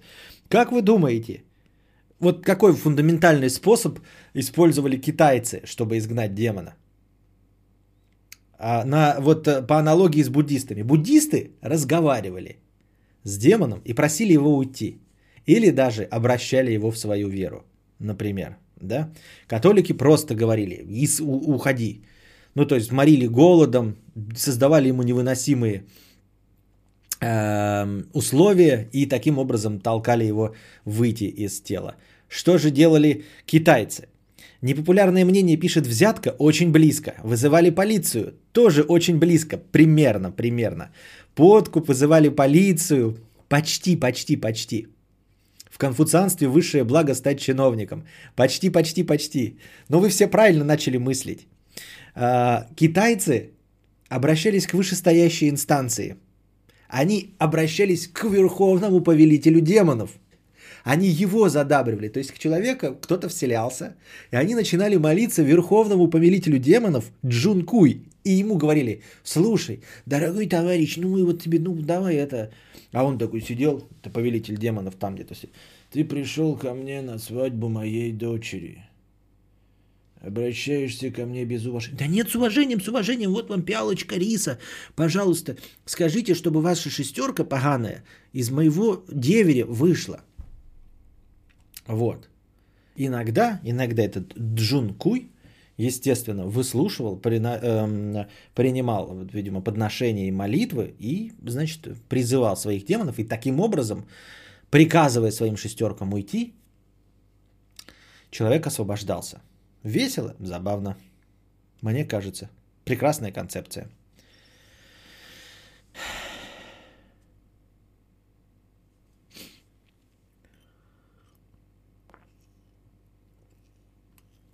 В Японии загоняли демона в медиума. Тоже очень интересно. Вот как мы обращаемся к опыту буддистов, они выгоняли демонов в чучело, специально приготовленное, потом это чучело сжигали. Католики же просто изгоняли, да? Ну и сейчас, в принципе, наверное, такая вот всеобщий образ, что демон выходит с рвотой. Вот когда в всех фильмах показывают, что человека одержимого рвет, в общем-то, с рвотой выходит демон, чтобы вы знали, да? Так что если кого-то тошнит, значит, из него выходит сущность в виде гномика. Так вот, а японцы не просто в какое-то существо или заставляли блевать, а они вот именно загоняли демона в медиума. Вот. А дальше не написано, как там медиум с этим должен был справиться. Вот. Может быть, выкашлять, может быть, тоже это отложить сущность в виде гномика. Ну и потом, естественно, расспросы и молитвы, все как обычно, как у всех. Вот такие вот дела.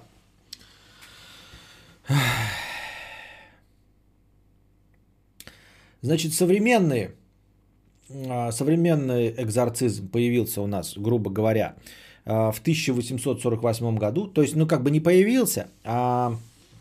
началась новая эпоха моды на все сверхъестественное. Благодаря спиритуализму. В 1848 году был проведен этот первый обряд, когда сидели там за столом и вызывали, значит, этих всех духов. Это стало дико популярно в светском обществе среди якобы интеллектуалов, хотя наука уже, блядь, идет семимильными шагами, а мы, значит, тут духов вызываем. Это было все дико популярно. Вот всякие эти тайные кружки и все остальное. Ну и вместе с подъемом интереса ко всему сверхъестественному, благодаря вот этим дьявольским доскам и вызову духов, вместе с этой популяризацией стали подниматься из глубин веков всяческие другие сверхъестественные хуйни, в том числе и экзорцизм. Вот. Значит, использовались, как обычно, пропагандонские методы. Да? Ты, например, в 1878 году, опять-таки, наука идет семимильными шагами, это вот конец 19 века, начинают появляться паровозы, лампочки, лепездричество, порохи, все вот это остальное, да, динамиты, блядь, или порохи, я уже запутался, да и хуй с ним. Я все равно неуч, так что это нормально, ребят, я рассказываю своими словами то, что сам придумал. Ну и вот, наука идет семимильными шагами, не киберпанк, а парапанк наступает, дизельпанк, вот, и, естественно, вера вообще теряет свои позиции, в принципе, любая вера, да, люди становятся аметистами, смотрят на звезды и понимают, что звезды это просто звезды, а не астрология. Вот. И церковь использует в том числе один из стандартных методов. Для того, чтобы поднять боевой дух своих прихожан, нужно найти себе общего врага какого-то. Да? И ими объявляются масоны. Вот. Масонов просто католическая церковь объявляет еретиками. Вот. Сынами дьявола, ну и, в общем, вообще приспешниками евреев. В общем, все самое плохое. Ну и, собственно, с масонами в том числе можно бороться экзорцизмом, изгонением дьявола. То есть вот у нас масон есть, а он одержим дьяволом, в принципе, да. Не знаю, насколько это было реалистично, и ловили ли хоть одного масона, изгоняли ли его, из него дьявола, но в принципе, в прессе, там вот это вот все, в пропагандистских речах, да, главным врагом преподносились масоны, а масоны это были не просто люди, а именно одержимые дьяволами, ну, соответственно, экзорцизм помогал в борьбе с ними. Вот. Был такой, значит, Папа Римский, Лев XIII, да, Лев XIII, как наш вот тут, и в 1895 году был один, значит, какой-то журналист, чи аметист, чи еще кто-то. И он, значит, начал писать большие статьи и чуть ли не книги о том, что жидомасоны, вот, это действительно одержимые дьяволом, и вообще всяческие тексты в поддержку того, что масоны плохие, что вот это вот дьявольщина все и все остальное. Папа Римский, Лев XIII, ему очень понравились эти тексты, и он стал, в общем, их тоже пересказывать, как и я вам сейчас. Проповедовать, говорить, ребята, читайте вот этого журналиста. Журналиста звали Лео Таксиль. Вот. И он продолжал писать 2 года вот эту хуйргу про масонов, про все вот это остальное. Лев XIII радовался, что есть из среди светских журналистов вот такой человек, интеллектуал, которого слушают и читают. И вот он, в общем, его рекламировал разными способами. Пока в 1897 году, всего через 2 года, Лео Таксиль вдруг вышел и говорит, какие же веруны долбоебы. Это был тралала. Лео Таксиль, визиль-визиль. Таксиль, визиль, визиль. Да, он вышел, этот Лео Таксиль, журналист, и говорит, я ебаный трололо, затралил, как лалку, Льва XIII, писал полную хуету, ничего этого нет, никаких жидомасонов, никаких одержимых дьяволом, все полная пурга. А я все это делал только для того, чтобы вы поняли, как легко и просто такая великая личность, как Папа Римский, покупается на все это и ретранслирует хуйню, которую я в своей башке воспаленным мозгом Просто так написал ради прикола. Триггерд. Да. В этот момент, естественно,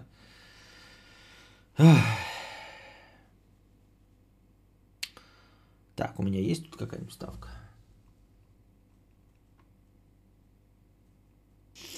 В общем, в этот момент папа римский, Лев XIII, очень обиделся на это все.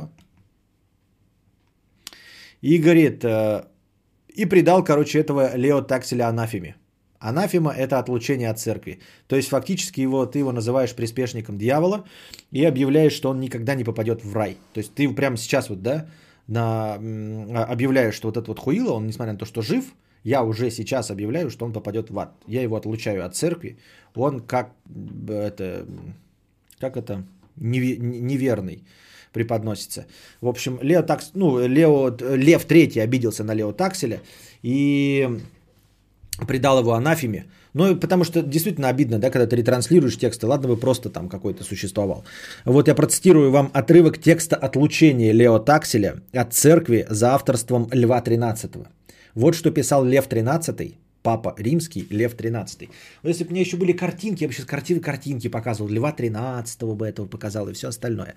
Но саму выжимку текста тоже, мне кажется, стоит прочитать. Она просто звучит прям такое вот... Ну вот как знаменитое, помните, у Немагии было: «Да не бомбит у меня, не бомбит, не бомбит у меня, не бомбит». «Да будет проклят волос его, и мозг его, мозжечок его, виски его, лоб его, уши его, брови его, глаза его, щеки его, нос его, кисти рук и руки его, пальцы его, грудь его, сердце его, желудок его, внутренности его, поясница его, пах его с прилегающими частями,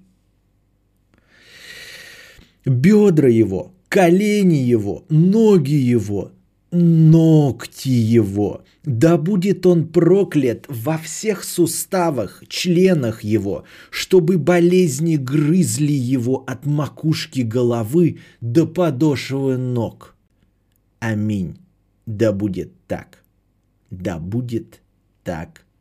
Аминь».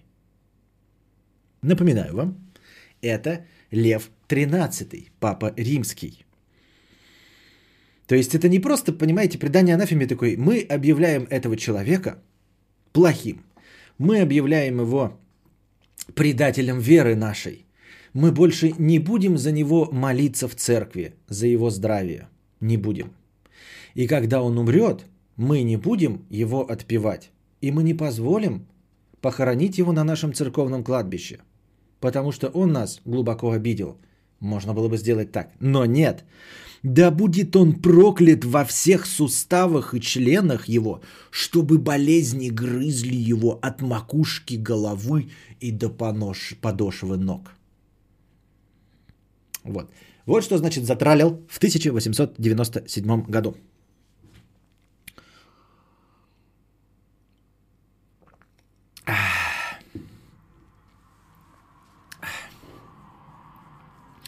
Ну а потом все. Потом мы дальше вернемся сейчас к вам с вами к историческому очерку, но небольшое, значит, вот отступление. В 1962-1965 году произошел Второй Ватиканский собор. В общем, сходка. Я не хочу никого ни в коем случае оскорбить или еще что-то в этом роде, дорогие друзья. Я просто называю вещи теми именами, которые есть у меня в голове. То есть я быдло, и у меня моего словарного запаса недостаточно, чтобы называть все красивыми терминами из католической веры, или я не знаю, или из религиоведения, или из теологии. У меня недостаточно знаний. Я тупенький.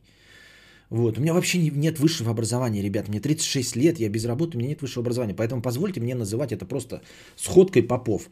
Сходкой католических попов. Большая сходка католических попов в 1962-65 году. Второй Ватиканский собор. На этом Ватиканском соборе произошла либерализация. Плоды этой либерализации мы черпаем до сих пор, как я понимаю. В том числе, в общем, церковь решила, ну, понимаете, 3 года был собор, то есть 3 года совещались и собирались регулярно и что-то решали, что нужно в церкви как-то пересматривать, вот, идти навстречу своему прихожанину.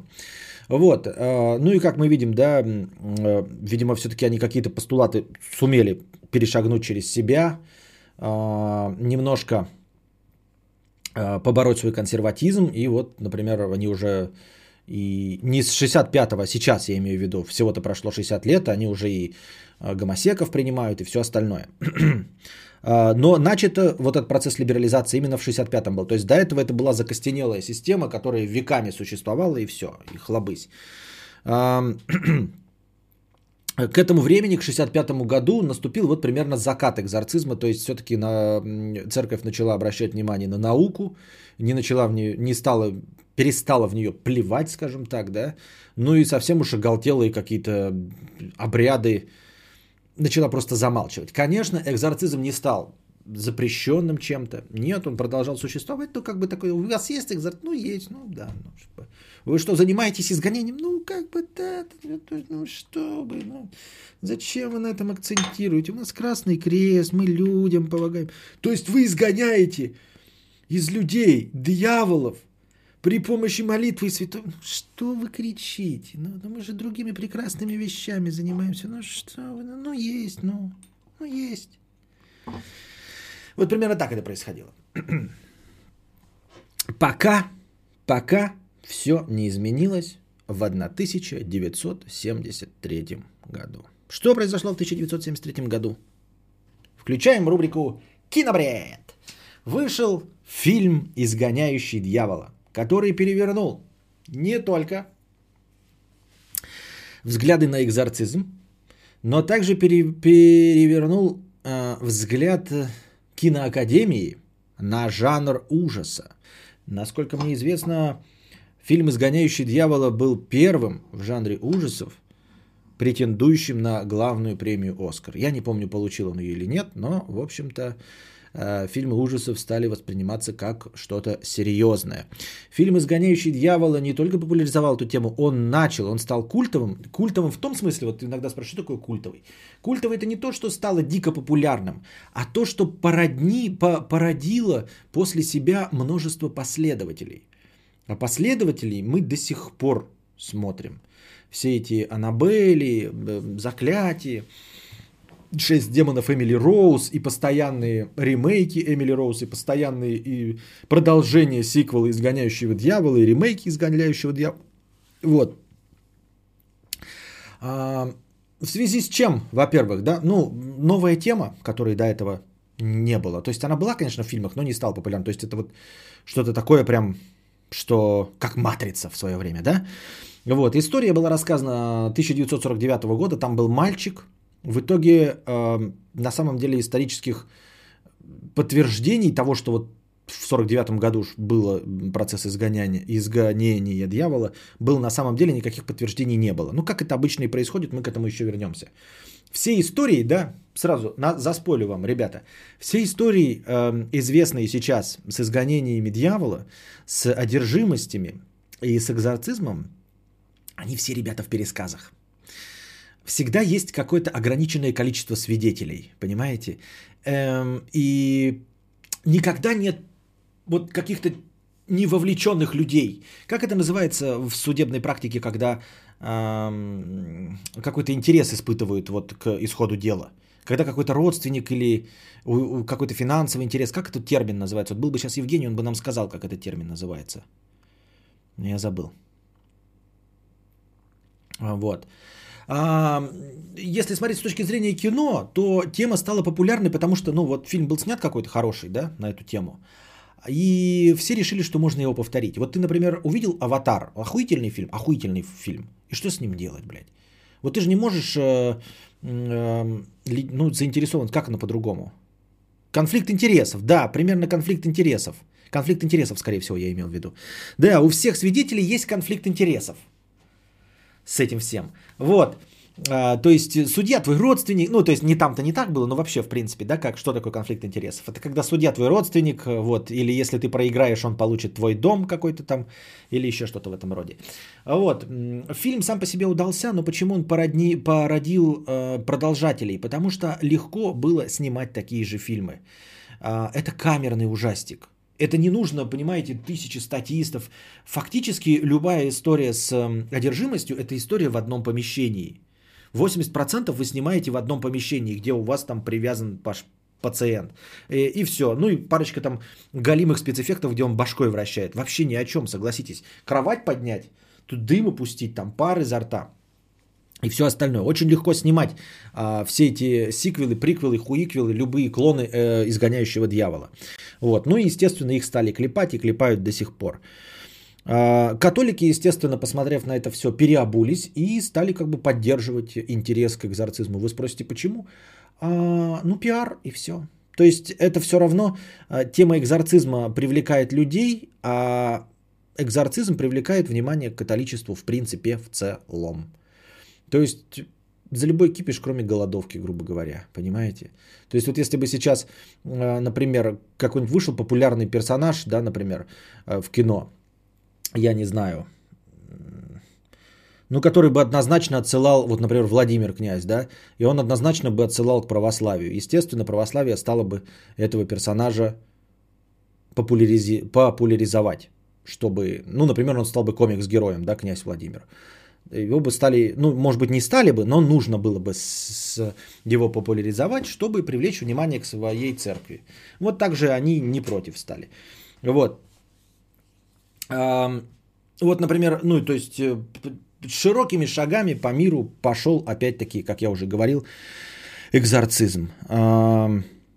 Есть такой священник Габриэле Аморто, который похвастался аж 160 тысячами проведенными обрядов по экзорцизму. Ну, тут он, конечно, припизданул. 160 тысяч, я посчитал, да, если, например, на 50 лет разделить, то он каждый день должен был по 9 обрядов в течение 50 лет проводить. По 9 в день, вот, чтобы набрать 160 тысяч. Поэтому Габриэль Аморт, конечно, подпизданул вот, про это все.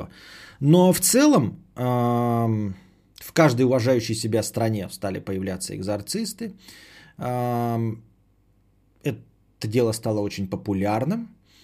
Удивительное рядом. Это дело стало очень популярным, и оно очень стало походить на фильмы. Я уже спойлерил вам, но еще раз нужно повториться. Как я уже говорил, до этого обряды экзорцизма были очень разными. Где-то сжигали свиной кал, где-то окропляли, где-то кого-то там подтапливали, где-то били палками, где-то просто создавали шум. Тоси-боси, 5-е, 10-е. Но удивительно, что после 1973 года все одержимые стали очень сильно похожи на главную героиню фильма «Изгоняющий дьявола». Как же так? Раньше одержимость выражалась например, неудержимом рукоблудии, да, там, или человек одержимый, я не знаю, ел руками вместо вилки и ложки. Вот, там еще одна одержимая ела землю, что-нибудь такое в этом роде. А вдруг после 1973 года все появляющиеся одержимые на 85% походят на главную героиню фильма «Изгоняющий дьявола». Почему так произошло? Совпадение? Не думаю. Вот. В 1999 году католическая церковь, да, и Ватикан там немножко пересмотрели правила и все-таки стали требовать от своих лицензированных экзорцистов, чтобы они, прежде чем начинать процесс, в общем-то, требовали психиатрическую экспертизу. Вот. Ну и давайте смотреть правде в глаза. Психиатрическая экспертиза в 146% случаев исключает возможность одержимости, потому что это все-таки наука. То есть, конечно, проводится, но проводятся обряды экзорцизма, когда кто-то из присутствующих против, в общем-то, проведения психиатрической экспертизы. родственники там, или сам, боже упаси, больной против, тогда мы, конечно, беремся за этого. Но в целом, если мы по-честному посмотрим, то приезжает священник, и он должен, типа, давайте психиатрическую экспертизу. Ну, а психиатрическая экспертиза однозначно ДТП поехавший. А вот тут, знаете, есть одна небольшая ловушка мыслительная. Дело в том, что наука, в принципе, да, обращаясь ко всем историям, которые были рассказаны, обо всех известных случаях изгонения и рассматривая их исключительно как, ну, естественно, психиатрические расстройства, она пришла к выводу, что всего-то два, да, ну, то есть в редких случаях там бывали тяжелая пневмония, вызвавшая галлюцинации и параноидальный бред, мы об этом еще поговорим, ну, а так-то по большей части это либо шизофрения чистой воды, либо диссоциативное расстройство личности, что, насколько, если я правильно понимаю, и есть тоже часть шизофрении. Ну или, в общем, близкие пограничные состояния. Вот. Так смотрите, какая здесь есть некоторая мыслительная задача. Да? Простая, конечно, не уровня, что было первым, курица или яйцо, но тем не менее. Один из священников сказал, что к нему обратился вот человек для того, чтобы из него изгнали дьявола. И провели психиатрическую экспертизу, и ну, врачи сказали, что у него шизофрения. И вот этот человек потом, глубоко верующий, пришел обратно к этому священнику и говорит. Тот говорит, у вас шизофрения, у вас не одержимость демонами, у вас шизофрения. А тот человек сказал, а почему у меня шизофрения?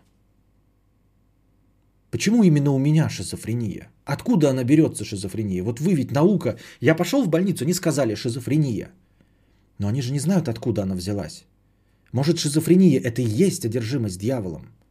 Они просто так называют одержимость дьяволом шизофренией. Потому что они же не могут ее лечить. Они меня пичкают таблетками, но как только я перестаю их пить, я обратно превращаюсь в шизофреника больного. Я обратно слышу голоса. Они дают мне приказания. Я совершаю какие-то неуправляемые мною поступки. Они называют это шизофренией. Но откуда это идет? И это неизлечимо. И почему оно появилось у меня? Ведь нет каких-то бактерий, ничем это не описано. Это и есть одержимость дьяволом, шизофрения. Вот Дмитрий Сурмин пишет. Шиза так до сих пор и не изучена. В этом-то и кроется, да? То есть, да, просто медики взяли и назвали одержимость дьяволом, одержимость духами, просто шизофрения и все.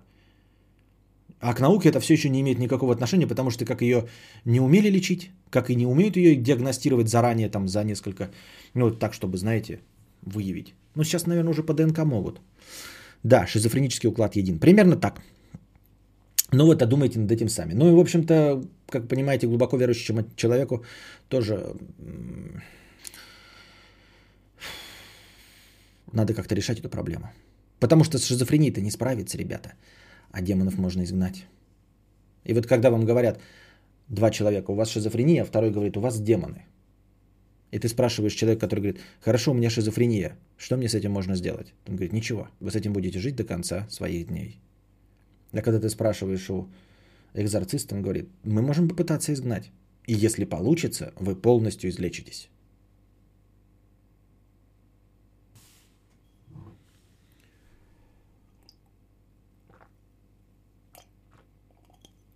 У вас сущность в виде гномика. Да.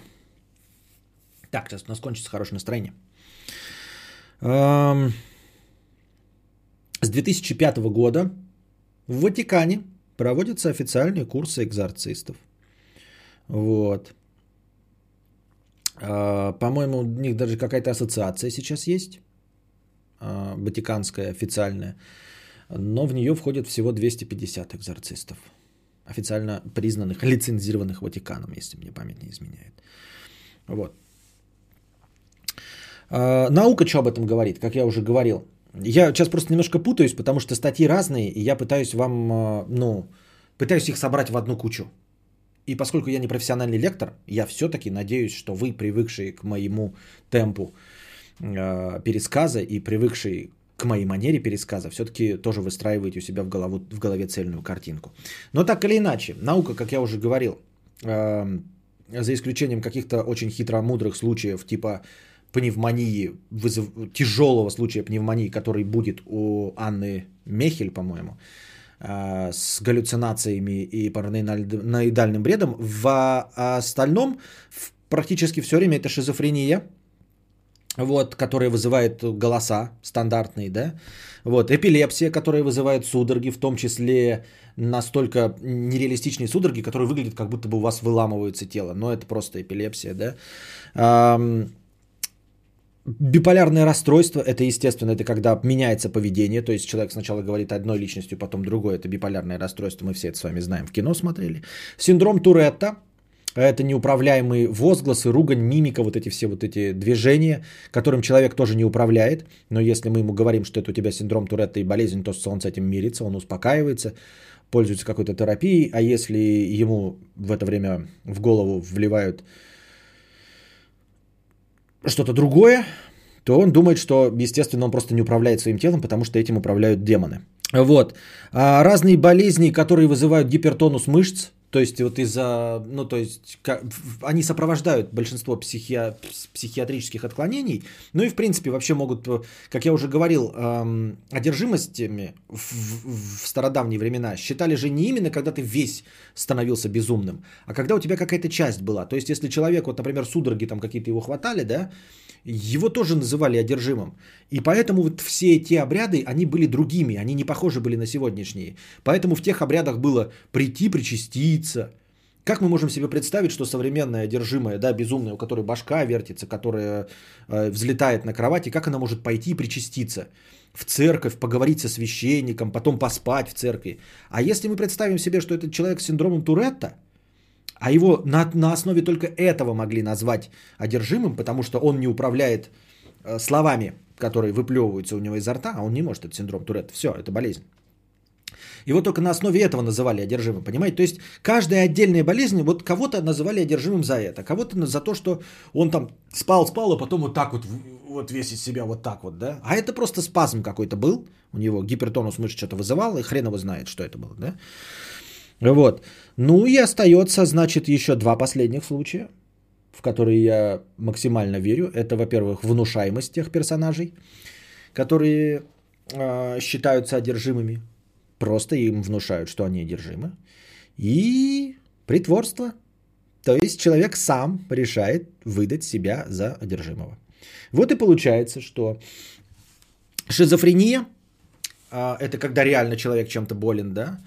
Эпилепсия – это судороги и другие болезни, вызывающие гипертонус мышц. Синдром Туретта, биполярное расстройство и два – это чисто психологических, не психиатрических, а психологических, когда человеку внушили и когда он сам притворяется. Вот и все. Теперь рассмотрим несколько популярных эпиздо на эту тему. Я тоже перемотал, он реально пальцем показал на счетчик, когда на нем было 666. Звоним экзорцисту.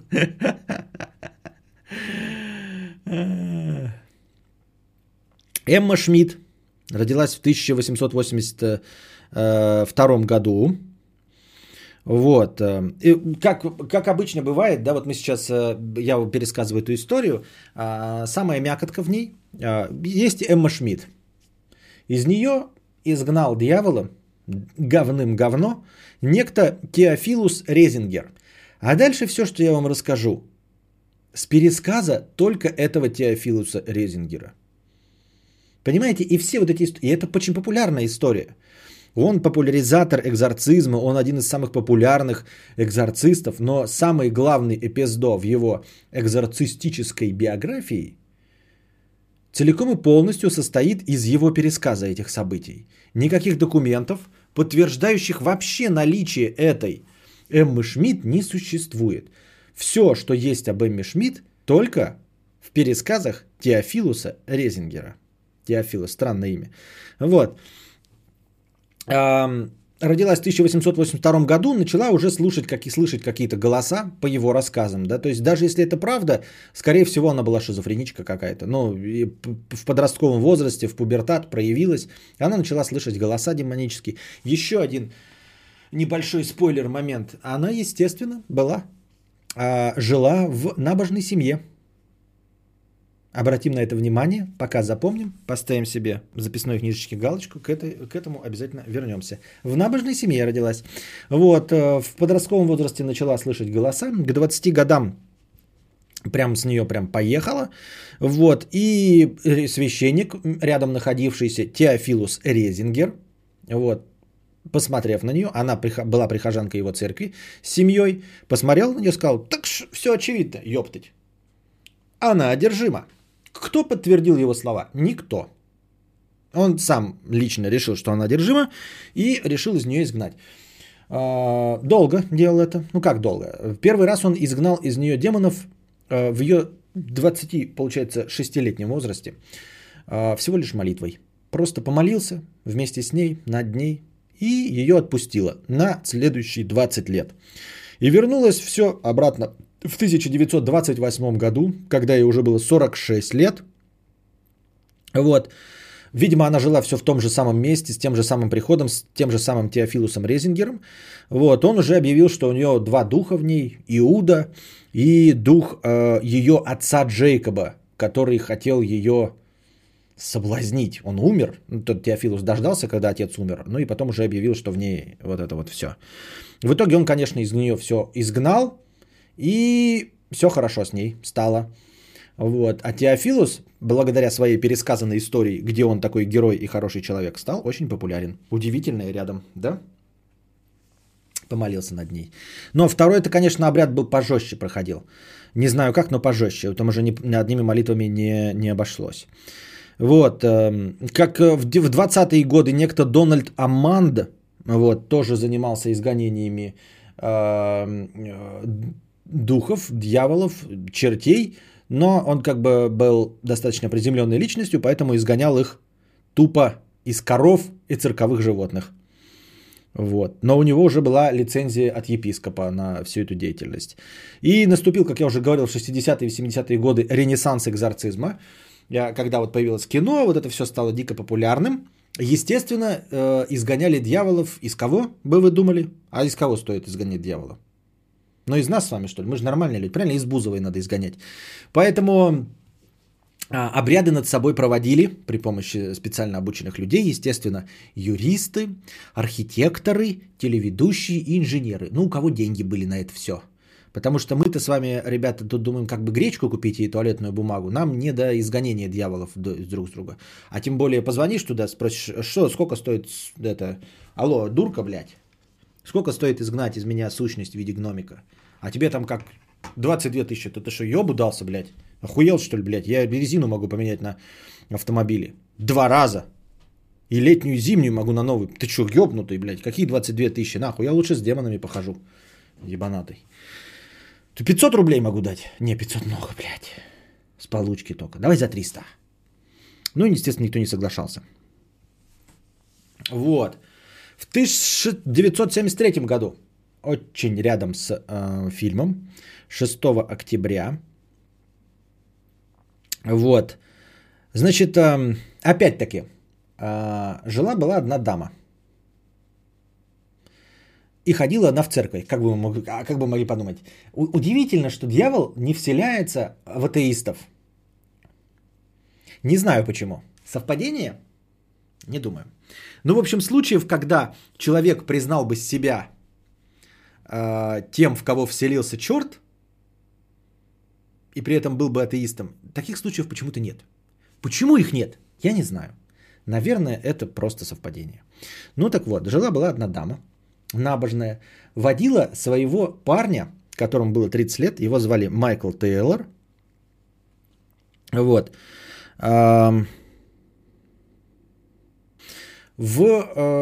какую-то там свою церковь местечковую. Он не был набожным, его просто звали Майкл Тейлор. Вот. Ему было 30 лет, и изгнание за 300, да. И он ходил с ней в церковь. А там в этой церкви самой главной, как это называется, ну, в общем, какой-то там церковеобразующей женщиной, была некая 21-летняя Мэри Робинсон. Вот. Вы уже чуете, да, к чему движется? Значит, смотрите, есть дама набожная, у нее есть парень, тире муж, 30-летний Майкл. Вот. Она ходит в церковь и таскает все время за собой этого своего мужа 30-летнего. А там главное в этой церкви, она какая-то неофициальная, какая-то сектантская, 21-летняя Мэри Робинсон. Так уж получилось, что у него завелись с нею шашни, с этой 21-летней Робинсон. Но его водят в церковь, ему там ебать как скучно, хули. Они там свои мантры поют, что-то еще молятся, а он смотрит только на самую главную. Ей 21 год, ёпт, мясо молодое. Он на нее смотрит, ну, в общем, короче, начали личные шашни. Это его жена палит их за сексом. Не просто, а прямо в постели палит их за сексом. Своего мужа, вот этого Майкла Тейлора, и вот эту Марию Робинсон. Вот. И он говорит, никогда со мной такого не было до этого, пока ты меня не начала в эту церковь водить. Вот. Бес попутал. Бес попутал, говорит он. Ну, не такими словами, там у них нет, наверное, такой устоявшейся идиомы, как бес попутал. Но в любом случае, он говорит, ёптать, бес попутал. Вот. Вследствие этого он начинает, значит, ссориться со своей женой. Постоянно. Ну, потому что у него молодолюб... Нет, это, не, конечно, не поэтому. Не поэтому. Ну, просто что-то отношения у него с женой не закладывается, и он с ней постоянно ссорится. И ведет себя агрессивно. Жена, соответственно, обращается к своим священникам в этой приходской церкви и говорит, что-то у меня муж стал, блядь, агрессивным. А они говорят, чего? Может быть, потому что ты его спалила с молодой любовницей? Вот, и не даешь ему с ней трахаться? Да нет, да ну нет. Они такие, а, ну тогда у него вселился дьявол. Она такая, а вот это похоже на правду. Они его ловят, два священника оттуда, вот, связывают. Опять-таки, ребята, чтобы вы понимали, откуда эта история рассказывается. Вы сейчас, да, они начали проводить над ним этот обряд экзорцизма. Вот, они над ним молились долго, совали ему распятие в рот, вот, и утопляли в святой воде. Вот такой у них был ритуал. Ну, утопляли, я подозреваю, не полностью его топили, наверное, головой окунали, ну, как это обычно происходит в бандитских разборках, подтапливали немножко головой в святой воде, распятие в рот и молились. В общем, долго это происходило, всю ночь, вот. Насчитали они у него 40 демонов в итоге внутри. Вы скажете, откуда они насчитали? Вот все это, что как происходило. Это все происходило потом, понимаете, когда кого-то хотят осудить, все люди начинают говорить о каких-то демонах, понимаете? Это все происходило с его потом в итоге рассказов. Понимаете? То есть он как бы поддерживал ту точку зрения, что в него вселились дьявол. Но он же сам с самого начала сказал, бес попутал. Поэтому он над этим работал. Проводили они над ним этот обряд. Молитвы, распятие в рот, утопление в святой воде. Насчитали 40 демонов. А потом что-то, знаете, короче, ребята, вот эти два, ну, папа, они же его связывали, заставляли с ним разговаривать. А потом они такие, короче, что-то устали они. Что-то подустали. Ну, просто приуныли и устали. Ну, бывает такое, вы знаете, вы изгоняете из кого-то демонов. Насчитали там 40 штук. Ёбаный в рот, блядь. И устали. Развязали и отпустили его домой. Такие, слушай, блядь, Майкл, чё-то мы заебались, блядь. Душнина, пиздец. Мы думали, короче, 15 минут будет, а мы тут всю ночь. Вы думаете, один дьявол, а у тебя так это 40 чертей насчитали уже. Ты продолжаешь, блядь, что-то ругаться, кричать, выть как-то. Давай перерыв. Ну, давай перерыв. Я вам сейчас так это рассказываю, как юмореска. Это так, блядь, и написано. Это так, блядь, и написано. Они договорились с собой. Вместе. Или с ним они договорились. Я не представляю. Если они с ним договорились, они такие, он прям рвал когти, они его связали. Вот. А потом такие, бля, мы устали, чувак. Давай в следующий раз. И там так написано. Они решили продолжить в следующий раз. Продолжить в следующий раз. А он такой...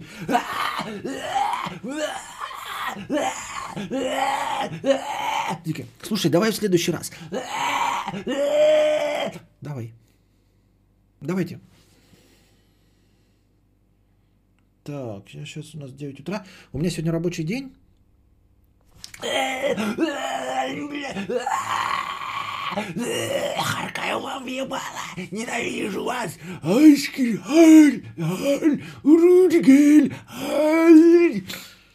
Где-то я в 18:00 освобождаюсь. Как где-то к 18:45 могу на следующий сеанс подойти. Нормально будет? Да, нормально.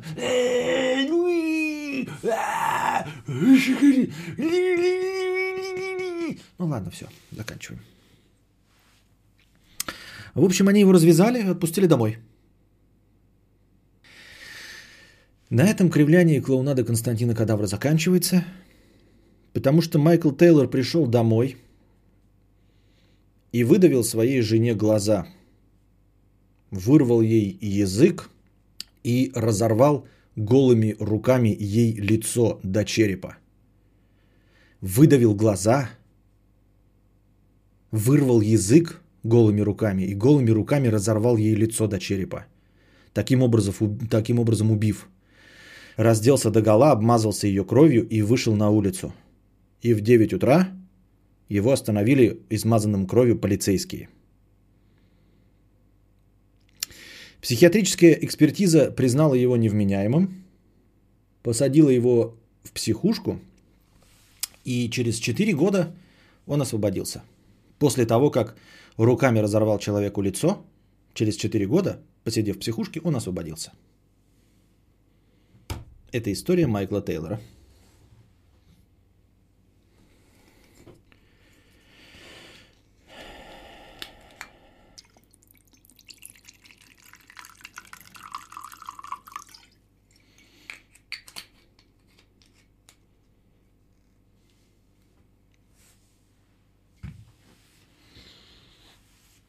История следующая, до которой мы, наверное, не дойдем, потому что вы не донатите.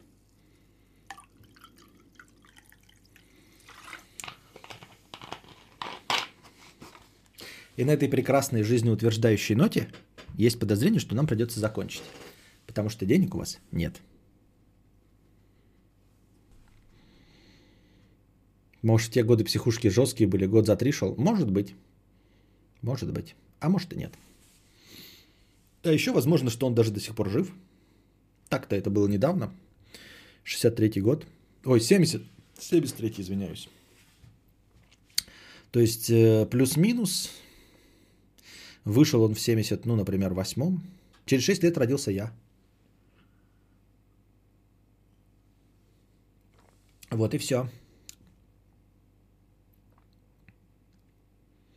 Песен-пауза.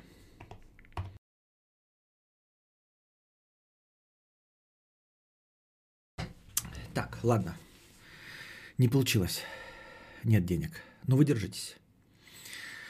Георгий, 50 рублей. Понимаю, что мемас самовыпиливающихся псковских подростков устарел, но, Костик, возьми ситуацию с коронавирусом под свой контроль, так спокойнее будет. Да ну, дали. Ну, я могу, конечно, взять коронавирус под свой контроль, но пока еще это ни разу не сработало. Но, конечно, мы с контрольной группой берем под контроль. Объявляем коронавирус нашим личным врагом. Я бы даже сказал, что мы предаем его анафеме. Церкви кадаврианства, да? Ты, блядь, коронавирус, блядь. Да будет он проклят, коронавирус, во всех суставах и членах его. Чтобы болезни грызли его от макушки, головы до подошвы ног. Да будет так. Кадавр. Ну а вы держитесь там. Вам всего доброго, хорошего настроения и здоровья.